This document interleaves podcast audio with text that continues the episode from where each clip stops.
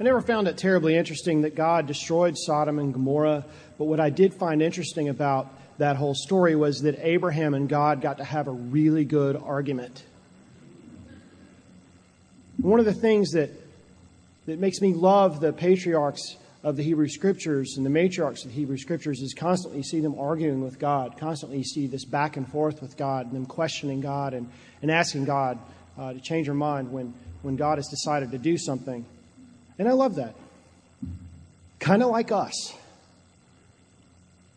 We get disoriented and we get upset with things and we uh, get upset with the way things are going or what we see happening around us. And, and I hope that we know that we can question and argue and talk with God, much like Abraham does today, much like uh, Jesus teaches his followers. You have to excuse me if I seem a little uh, exhausted and disoriented because I just came off a week with a group of our teenagers, three of, of whom are here today, I must say, uh, on a mission trip in Wilmington, North Carolina. Imagine sleeping in a, in a room designed for two people with seven teenagers. and thus you know the root of my exhaustion. They're great kids, though. Um, it was a great week.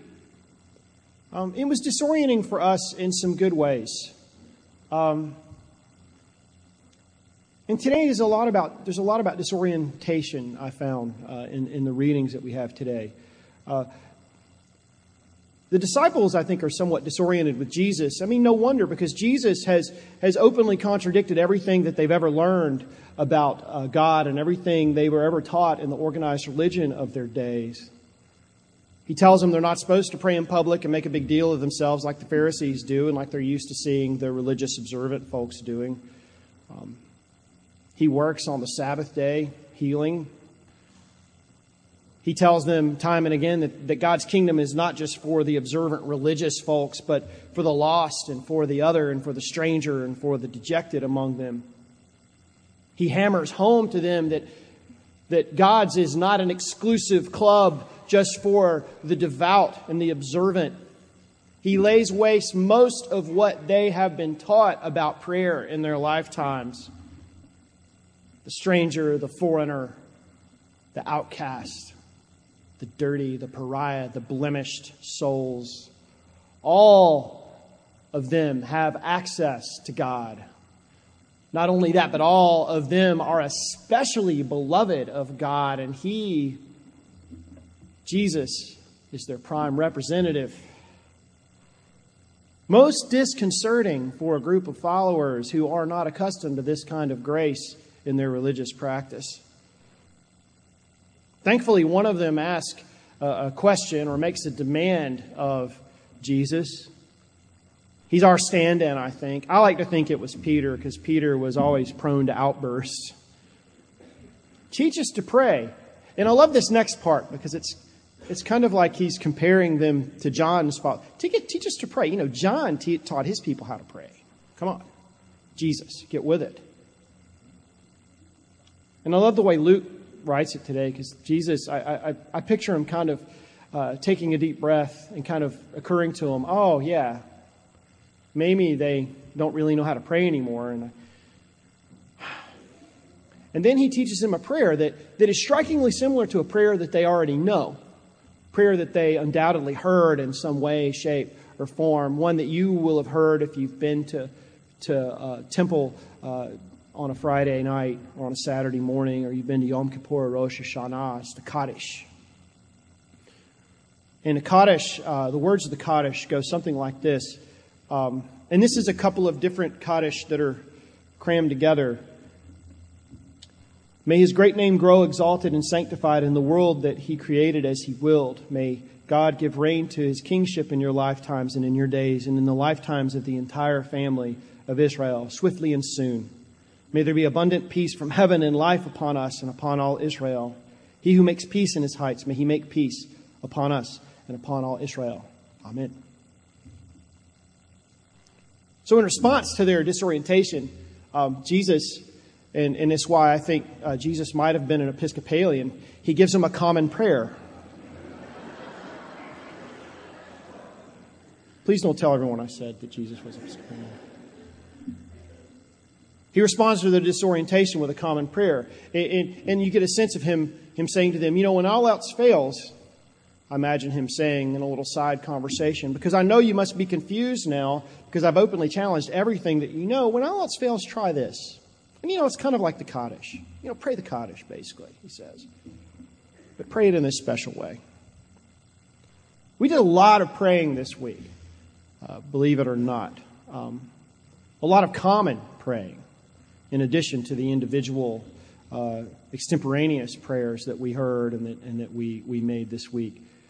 Uh, and on this mission trip, uh, my wife Patricia and I went on together, uh, and, our, and our actually two of our kids went as participants, and she went as, an, as a chaperone, as an adult leader.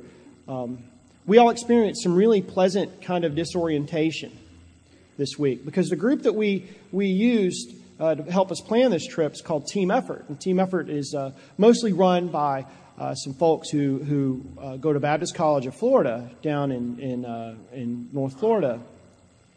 So we were immersed in a large group of, of kids and adults uh, whose numbers included 60 to 100 Methodists, 30 kids from a Reformed church, many, many Baptists, and 16 Episcopalians. And these were wonderful kids. You know, they got along great. They were really nice to our kids. We made a lot of friends, really enjoyed being with them. Um, and they all gathered uh, during a week of their summer to do rebuilding and repair work during their day in really hot, unpleasant conditions on the houses of um, mostly elderly folk who, who couldn't otherwise have the work done.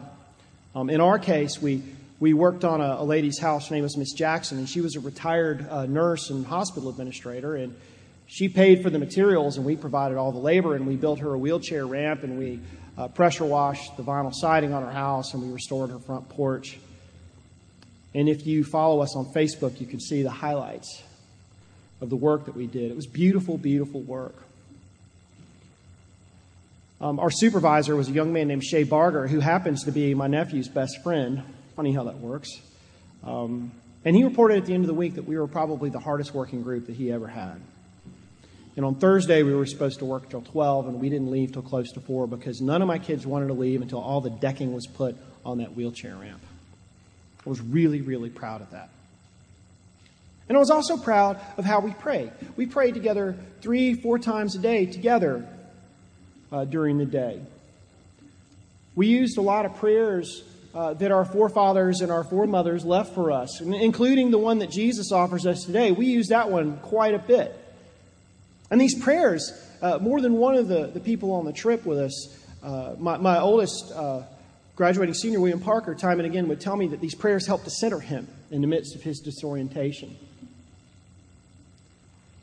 And you know what disoriented us was it wasn't uh, anything really horrible. It was just that every night we had these worship services, and these worship services uh, were structured more like you might see in a lot of the, the, the large mega churches here in Atlanta right now, and they were very different from what our kids were used to.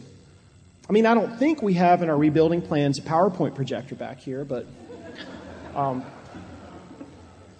but there were PowerPoint slides. Uh, there was a lot of uh, praise music, um, a lot of uh, prayers that were punctuated with with words like Father God and We Just, and um, and it was very uh, emotional worship, which is not something that that our kids are really used to. And in fact, we would sit every night around in a circle in the sand and we would talk about what happened during the day. That's how we processed the day. I said, okay, what happened? And we would talk about, uh, you know, one day Miss Jackson invited us into her house and she prayed over us. And, and she obviously grew up in a Pentecostal tradition, so she prayed a good, you know, five, six minutes. And, and, and, our kids loved it, and she bought us lunch, and we got to be friends with her, and um, and things like that would happen during the day. But invariably, the, the talk would turn to that night's worship and that night's message, because the worship was very different. It was very emotional. Um, invariably, towards the end of uh, the worship time, when we sang, and the worship leader, who uh, was a young man named, man named Kevin, who played guitar um, and had a lovely voice. Uh, there would be kids in some part of the auditorium with their, uh, some part of our little outdoor area with their arms around each, each other's shoulders, some of them sobbing and crying. And, and I would turn and look at my kids, and they would give me this look like, What's happening?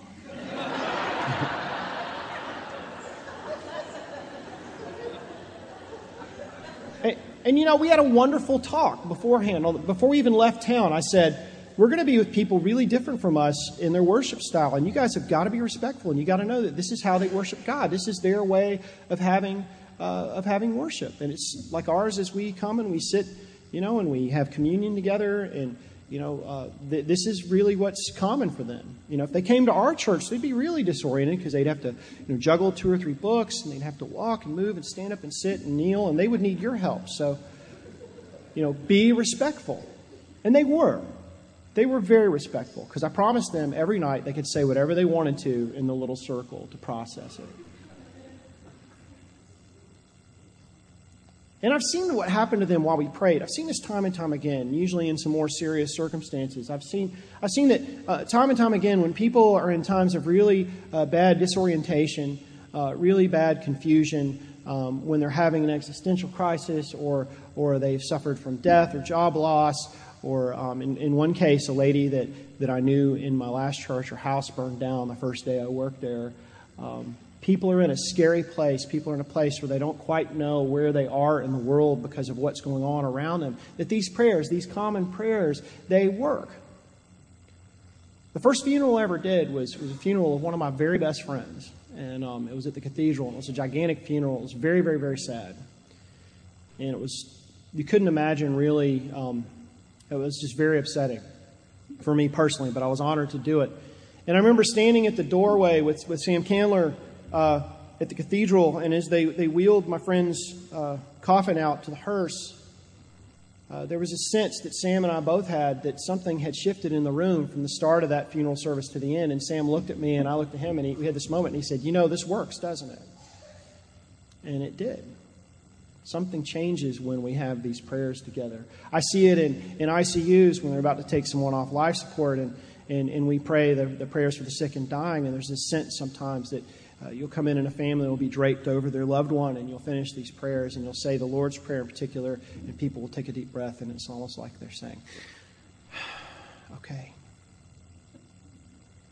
And we really saw that with these kids after this very disorienting worship. Every night we would pray the, the prayers from the New Zealand Book of Common Prayer, the night prayers. And it has this great line. Um, it says, Let it be, as they say. Lex credendi, lex orandi, I told them. You know, praying is believing if you are Episcopalian. Praying is believing. So, if praying is believing, then when we sat in those circles, we could question away. We could, we could chip away at what we saw. We could think critically about it. We could wonder uh, why it was so strange, why it was so different from us, why it was more entertaining than our worship, because it was, one, ch- one person on the trip said. Uh, what's the point of not having entertaining worship? Um, it was time when we knew we could be honest with God because we were able to do the common work of prayer uh, together. I even had, uh, on the last night, they had this very emotional service, and, and we were sitting in our little circle on the beach getting ready to do night prayers, and there were kids all around us just sobbing and crying, and, and, um, and, and you know, we'd, we'd hear an outburst, and they'd look up. And, and I even had one kid in the midst of all that look me in the eye and say, What makes you believe? And I don't know that I gave him a great answer, but it was honest, you know, because um, I said, "Well, I, I, I have to.